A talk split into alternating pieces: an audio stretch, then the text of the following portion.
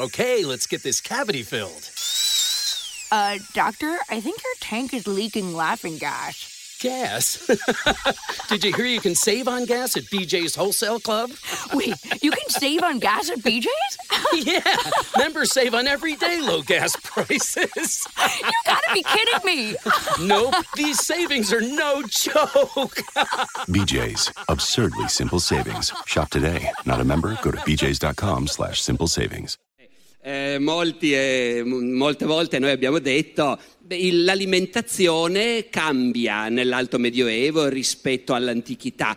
Eh, non che sia così sicuro perché probabilmente abbiamo un po' accentuato questa divisione, però la sensazione è che l'enorme importanza che i salumi hanno nella cucina italiana, per esempio, sia un risultato del fatto che i popoli germanici sono abituati a allevare il maiale allo stato brado, nelle foreste, non hanno una concezione come avevano tendenzialmente i romani che un conto è dove si coltiva e si abita e si sta lì e il resto l'incolto è un posto dove non ci si mette tanto il naso, eh, che serve a poco fondamentalmente. Però come vedete siamo a un livello molto basso. Dire che tutto sommato le invasioni barbariche, o meglio ancora, l'arrivo dei popoli germanici ha portato il maiale e il salame è un po' pochino, però devo dire che effettivamente sul piano della cultura, della cultura scritta, dei libri che si scrivevano e si leggevano, eh, e anche sul piano dell'elaborazione religiosa, che per le elite medievali è comunque uno dei campi in cui loro si affaticano di più, è una delle cose che importano di più a tutti. E beh, tutto il periodo romano barbarico cioè quei secoli dell'alto medioevo in cui la vita del mondo romano in Occidente va avanti, ma con nuove elite germaniche, franchi, longobardi, goti, che hanno preso il potere, beh, la sensazione è che tutta la vita intellettuale però continua fondamentalmente nel solco di quella antica e, e che anzi l'affanno sia di dichiarare una continuità con l'antichità. Diverso è il discorso degli arabi. Gli arabi portano nella parte meridionale dell'impero romano, in Medio Oriente e in Nord Africa, una religione nuova. Una religione che naturalmente è gemella delle due grandi religioni monoteiste che già c'erano, l'ebraismo e il cristianesimo, che ha le stesse radici, prega lo stesso Dio, però in modalità molto diverse e con un entusiasmo, una pienezza anche totalitaria, diciamo così, di, di, espressione, che questa nuova religione effettivamente rappresenta la base di una cultura nuova e diversa. E allora la storia del Medio Oriente e del Nord Africa è la storia di come nei secoli la vita romana e greca e cristiana, che era stata per tantissimo tempo la vita di quei luoghi, sopravvive ma diventa sempre più minoritaria sopravvive fino a oggi. Ancora oggi i copti in Egitto sono il 10 o il 15% della popolazione, i cristiani non sono mai spariti da quei posti. Eh, però progressivamente la cultura araba e islamica, araba dal punto di vista linguistico, islamica dal punto di vista religioso, diventa preminente e lì si crea effettivamente un bacino culturale, una coinè, cioè una comunanza culturale che va dal Marocco all'Iraq, all'Iran e all'Asia centrale e che è una cosa del tutto nuova rispetto, rispetto all'antichità. Mm, è fuorviante quando pensiamo all'impero romano, perché l'impero romano non è assolutamente un impero europeo. L'impero romano è un impero che si estende su tre continenti, un pezzo di Europa, un pezzo di Asia, cioè il Medio Oriente, e un pezzo di Africa, tutto il Nord Africa ed è un impero dove la dimensione europea è del tutto secondaria. Sì, l'Italia è in Europa, Roma è in Europa. Al tempo della Repubblica i romani potevano vedersi come gli occidentali che guardano con un po' di disprezzo i popoli dell'Oriente, i greci, rammolliti anche se coltissimi, ma al tempo dell'impero a me sembra che questa dimensione conti poco. Pensate all'impero romano sotto Costantino il quale decide come se niente fosse di creare una nuova residenza imperiale per sostituire Roma e la crea sui confini fra l'Europa e l'Asia. E la crea lì proprio per quello, perché quello è l'unico posto dove tu, stando con i piedi in un continente, guardi al di là di un braccio di mare e vedi l'altro continente. Allora, l'impero romano è un impero appunto non solo multietnico, multireligioso, multitutto, ma che si estende su diversi continenti e non è europeo. Quelle che noi chiamiamo le invasioni barbariche mettono fine all'impero d'Occidente e non si tratta di gente che arriva in Europa, si tratta di gente che era già in Europa, però eh, al di fuori dell'impero romano. Le, sono barbari per i romani tutti quelli che stanno fuori l'impero. Quindi sono barbari i popoli dell'Africa nera e del, del Sudan eh, e sono barbari quei, beduini arabi che non sono sudditi dell'impero e sono arabi, barbari scusate, sono barbari i, i, nomadi del Nord Africa che non si sottomettono all'impero e che ancora oggi noi chiamiamo berberi che vuol dire barbari pronunciato con un leggero accento turco, credo. E dopodiché sono barbari anche i popoli del nord, i popoli di lingua germanica, ma per i romani sono germani solo quelli dell'Occidente, sul Reno, altri come i Goti che stanno più nelle steppe dell'Europa orientale, i, i romani neanche sanno che parlano una lingua germanica. Sono barbari tutti. Poi nella nostra storia sono particolarmente importanti quelli che vengono giù dal nord, e che occupano la parte europea dell'impero romano. E allora sì, dopo le invasioni barbariche si comincia a parlare d'Europa. Quando Papa Gregorio Magno scrive all'imperatore a Costantinopoli dicendogli non dimenticatevi dell'Europa, perché noi qui in Europa siamo sotto i barbari, mentre tutto il resto dell'impero è felice e tranquillo eh, e non ha problemi, almeno così sembra visto da Roma, ecco, sostanzialmente. Quindi si tratta di uno spostamento interno all'Europa in quel caso. A parte il fatto che non è che appunto si può pesare col bilancino e dire questo è stato positivo e questo, questo è stato no. negativo. Quella è no, stata una chiedo. fase della storia d'Europa. Effettivamente, come dire, il mondo antico che parte, lo ha detto il professor Camarosano, con tanti popoli che neanche si conoscono fra loro, progressivamente conosce nel mondo mediterraneo una tendenza all'unificazione. L'impero romano è un enorme governo unitario che governa un mondo che va dalla Scozia all'Iraq e impone un unico governo, un'unica moneta, eh, un unico mercato comune fondamentalmente, perché il Mediterraneo è davvero mare nostrum, non è una frontiera come può sembrare a noi, è in mezzo, è un lago interno al mondo romano. Tanto che noi storici, noi poi, io non sono uno specialista del mondo romano, ma mm, percepisco che gli specialisti dell'impero romano rischiano di perdere di vista le infinite diversità che ci dovevano essere, perché le nostre fonti sono prodotte soprattutto dal centro, dallo Stato romano, dalle elite che lo governano. E quindi noi percepiamo l'apparato che dall'alto teneva insieme la Britannia, il Nord Africa, i Balcani, eh, la Siria, la Palestina, la Germania. Ecco, percepiamo questo apparato piuttosto unitario e ogni tanto ci sorprendiamo a dirci però doveva essere molto diverso vivere in un villaggio dell'Egitto rispetto a vivere a Londra, ecco, anche allora, ma questo lo sappiamo meno. Dopodiché il movimento va in senso inverso, proprio dal punto di vista politico, capite? Perché da, dagli altri punti di vista, anche nell'impero romano, la lingua ufficiale era il latino o il greco, ma poi localmente la gente parlava tutte le lingue possibili. Ma dal punto di vista politico c'era un'unità. Nel Medioevo che l'unità si rompe e si sbriciola addirittura. Voi capite, noi qui stiamo semplificando parlando di mille anni in due parole, però indubbiamente se uno guardasse eh, nell'anno mille come si viveva da queste parti e qual era il potere politico, se uno avesse incontrato un contadino qui fuori nell'anno 1000 e gli avesse chiesto chi comandava lì, avrebbe dato probabilmente il nome del signore del suo villaggio. Eh, o del monastero che possedeva molta terra in quel villaggio, per cui i monaci giudicavano anche le controversie, riscuotevano imposte e quello era il potere che veniva percepito.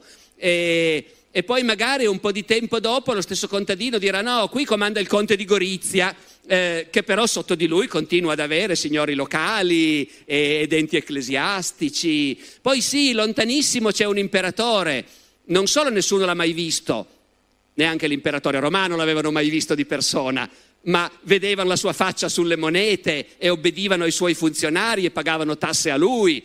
Nell'anno 1000 all'imperatore non si pagano tasse se non occasionalmente, direi. Ecco, e quindi davvero quello è un mondo frammentato. Cosa ha lasciato? Ha lasciato gli 8.000 comuni italiani, eh, che ogni tanto qualche politico ignaro del passato dice ma perché così tanti comuni, così piccoli? Unifichiamoli. È una tendenza che ogni tanto viene fuori, no? Così si risparmia. Eh, da noi fu fatto in epoca fascista un grosso sforzo per unificare piccoli comuni. Poi in quasi tutto il paese nel 45-46 una delle prime cose che vennero fatte fu di sciogliere quei comuni messi insieme artificialmente e ricreare i piccoli comuni di prima. Non è un'ostinazione antistorica, è proprio il contrario.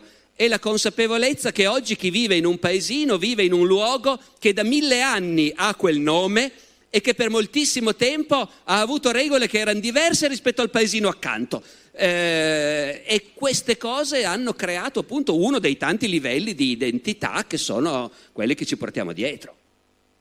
Anche qui in realtà tra l'epoca romana e l'epoca medievale c'è una specie di movimento, come dire, prima verso la, l'accomunare tutti in un'unica condizione e poi di nuovo invece verso la dispersione. Mi spiego, eh, nel mondo romano in realtà in origine non è che c'era soltanto il diritto romano. Nel mondo romano vivevano persone di condizioni molto diverse fra loro. Vivevano i cittadini romani a pieno titolo e vivevano gli indigeni delle province i quali a seconda della loro condizione potevano essere più o meno privilegiati. I greci, per esempio, erano molto privilegiati e continuavano a vivere nelle loro poleis facendo finta di essere ancora gli ateniesi o gli spartani di una volta. Eh, e invece chiaramente i berberi del Nord Africa o gli indigeni di certe regioni montuose del, dei Balcani o della Spagna avevano, però ciascuno di loro aveva le sue consuetudini ed essere uno che viveva secondo le proprie consuetudini, anziché essere un civis romanus, bastava per far di te un abitante di serie B dell'impero romano.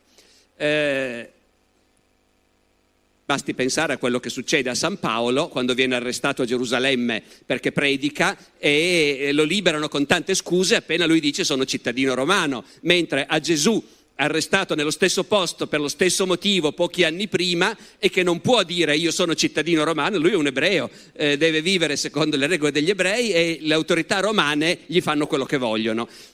Poi c'è un momento, c'è una spinta però all'espansione della cittadinanza romana, l'espansione dell'impero si accompagna con vari meccanismi per fabbricare cittadini romani, attraverso il servizio militare, attraverso concessioni individuali a quelli che se lo meritano.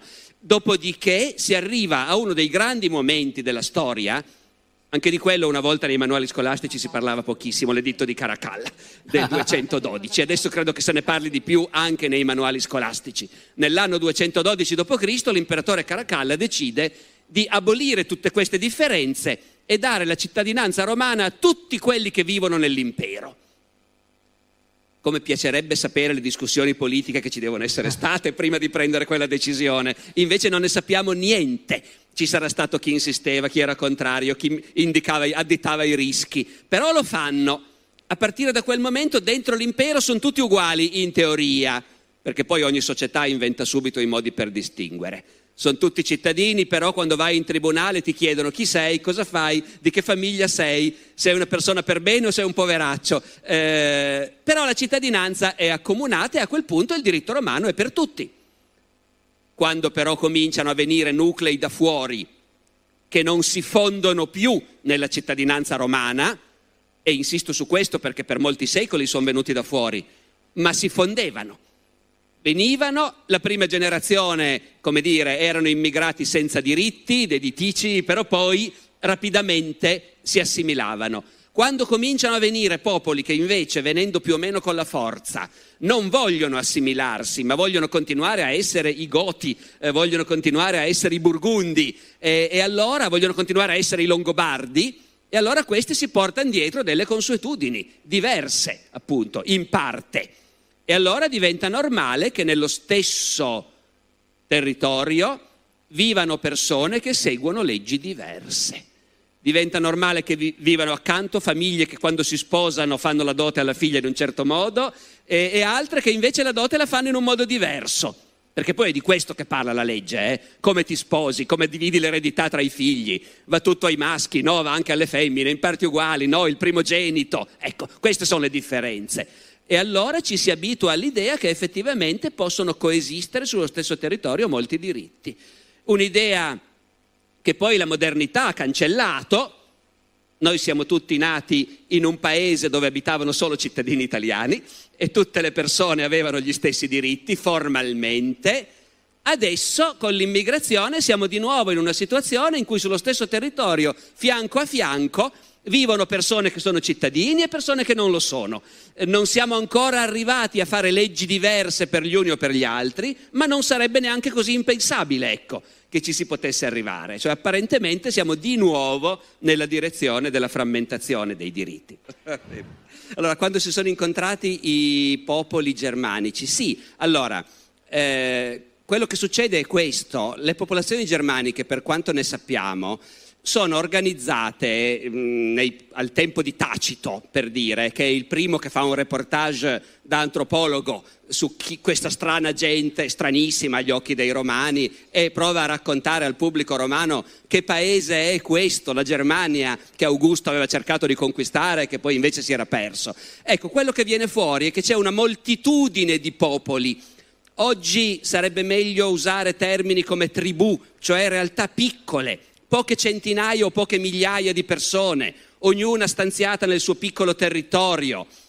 Come si diceva prima, sono contadini, non è che si muovano granché, però fanno un'agricoltura primitiva, poco redditizia, quindi spesso si fanno la guerra fra loro e sono piccoli.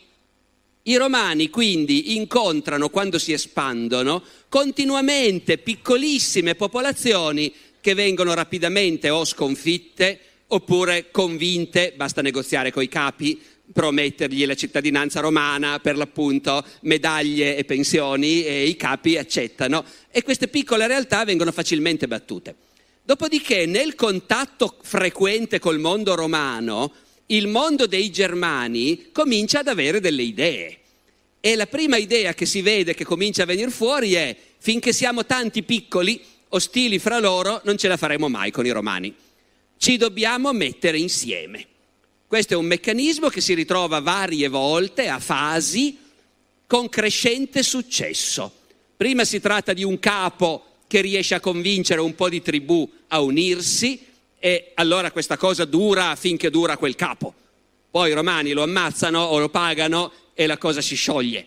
Ma più avanti, nel tardo impero romano, si comincia a vedere che questi popoli, in realtà, queste tribù, hanno imparato che bisogna unirsi in modo stabile e quindi rinunciano ai loro vecchi nomi, alle loro vecchie identità e creano popoli nuovi. Un luogo comune della storia delle invasioni barbariche è che se uno guarda i grandi popoli che arrivano in quel momento, i Franchi, gli Alamanni, e poi li cerca in tacito, non li trova mica. Non esistevano letteralmente quei popoli.